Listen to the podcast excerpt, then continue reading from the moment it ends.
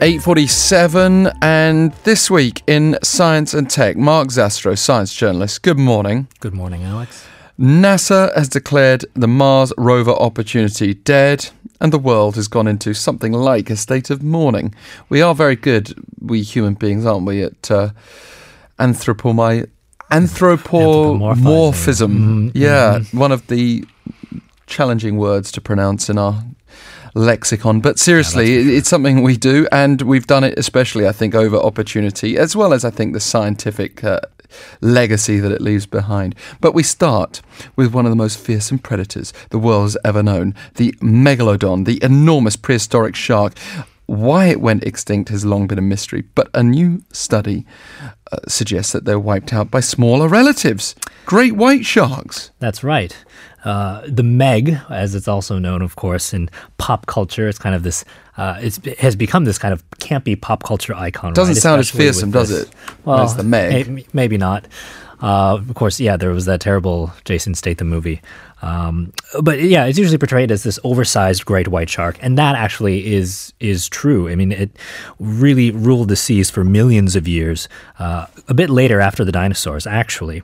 Uh, Scientists think it died out just 2.6 million years ago, and it could have gotten as long as 18 meters, which is three times longer than a great white shark. But a new study is suggesting that in real life, it was the great white that was actually the more effective predator.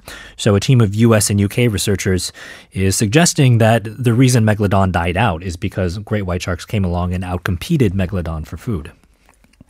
What's the reasoning behind this? Uh, uh, how's that different from the previous theory as well? Uh, well, so actually, one of the leading previous theories was that Megalodon was wiped out by a supernova explosion, by a, a star exploding in our galaxy, which happens once every 100 years or so.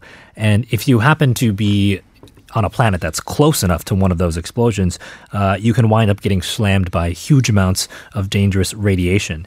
And uh, in the geological record, about 2.6 million years ago, right w- around when scientists thought Megalodon died out, uh, there is evidence for an event like this. There's a huge influx of cosmic rays in the rock at that layer.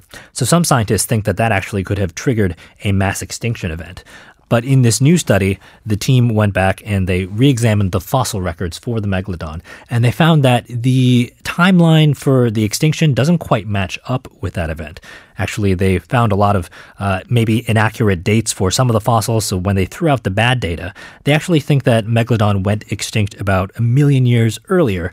And that is what happens to that happens to be the period where the great white shark was on its rise and spreading out over the world. So that's why they think perhaps the reign of the megalodon came to an end. What, I- what I find intriguing is comparisons with other species, including our own. Hmm. You know, like why the Neanderthal, for example, didn't end up thriving. Sure. And and I, the, the reason I mention it is I noticed recently, and I, I think New Scientist is one of them that covered this story late last month. Neanderthals may have been sprinters, not endurance runners. Did you catch that one? Mm-hmm. I, I mean, don't want to take you off down a rabbit hole, but I find it quite interesting the different physical and psychological characteristics actually place certain species at an advantage. You would think intuitively, but others prevailed. Right. Yeah, it's sometimes counterintuitive results. That's evolution for you. Indeed. Now, continuing on to the evolution of Mars rovers. Opportunity uh, is officially dead, though, extinct. Uh, but the program is not extinct, and this will go down in history, uh, bringing a remarkable 14 year mission to an end.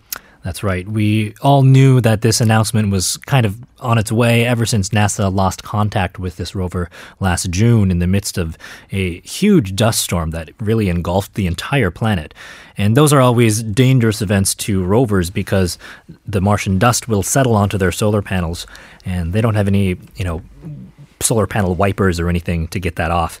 So that was always the fear that this would happen. And NASA, you know, told the rover as the storm was blowing in, go into low power mode, conserve energy, just hunker down, uh, wait until it blows over, and then try to recharge your your batteries and send us a message. But uh, they never heard back, and so. Uh, on Wednesday, last Wednesday, NASA announced that it was finally ending its eight month long uh, attempt to revive the rover, and that does bring the mission to an official end. But, I mean, like one day, if we go to Mars, can't we just go and wipe those solar panels? Yeah, bring it back to life again. Well, you could you could try if, if the yeah, if the electronics are still there, if the battery's still in good condition. So, uh, you like, always could. There is hope, right? there's could- a could- chance. could be a deep You're sleep. There's a chance. Yeah. But I mean, 14 years.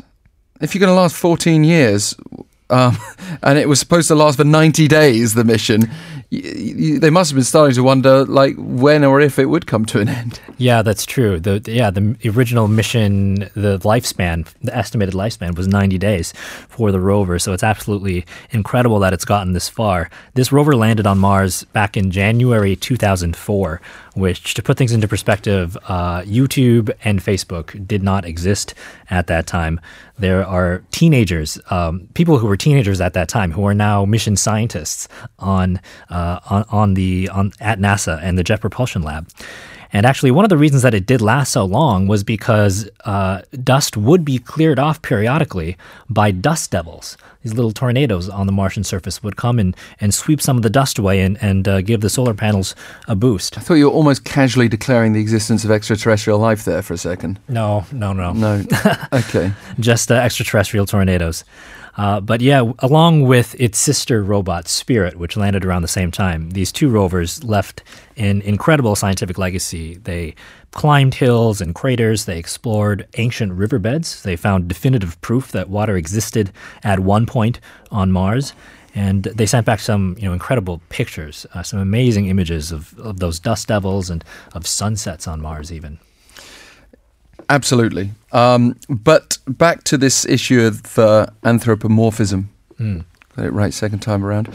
We do this, don't we? We, we? we get attached to things. Why can't we be more attached to each other on Earth? That's another philosophical question. But anyway, we, we, we, we find a robot on a distant planet and we start to sort of impose human feelings on that. That's right. Uh, it, it certainly is an interesting phenomenon, and um, certainly last week there was this huge outpouring of grief online, and it par- started partly with a tweet from uh, science journalist Jacob Margolis. He's uh, based in Pasadena, where the Jet Propulsion Lab is, and uh, he's posted on Twitter a sort of a tribute to Opportunity. One of his tweets said, "The last message they received was basically, my battery's low and it's getting dark."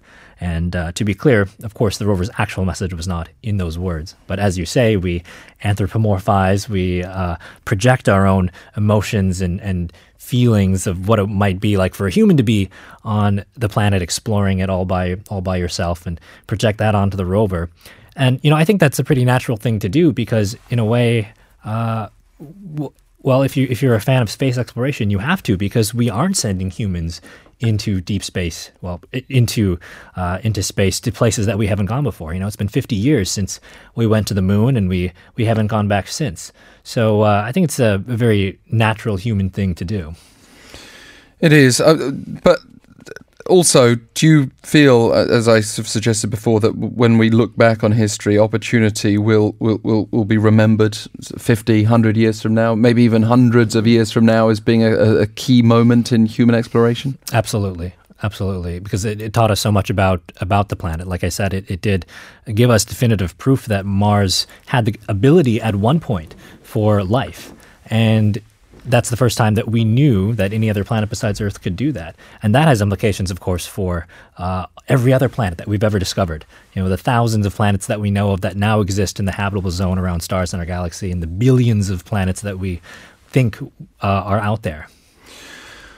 Well, thank you very much, Mark Zastrow, for that roundup. Uh, th- I, I don't need to pretend you're a, a human being to say thank you also for all your time on the show with great, sincere emotion because we are saying farewell to you, and it's horrible to have to do so, Mark.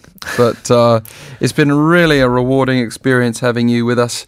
You have taught me so much. I'm sure you've taught our listeners so much as well. Well, thank you, Alex. It's uh, it's been a pleasure too. And we, we wish you, well, I mean, we'll still be able to catch you as a science journalist, just as one day, hopefully, we'll be able to catch opportunity and wipe those solar panels. Uh, thank you again. Um, and that's our show for today. Thank you all for your time listening. Um, what's left of this radio season here at TBS EFM continues this week. We'll be back on air tomorrow, 7.05. And coming up next, your latest news headlines, followed by Inside Korea.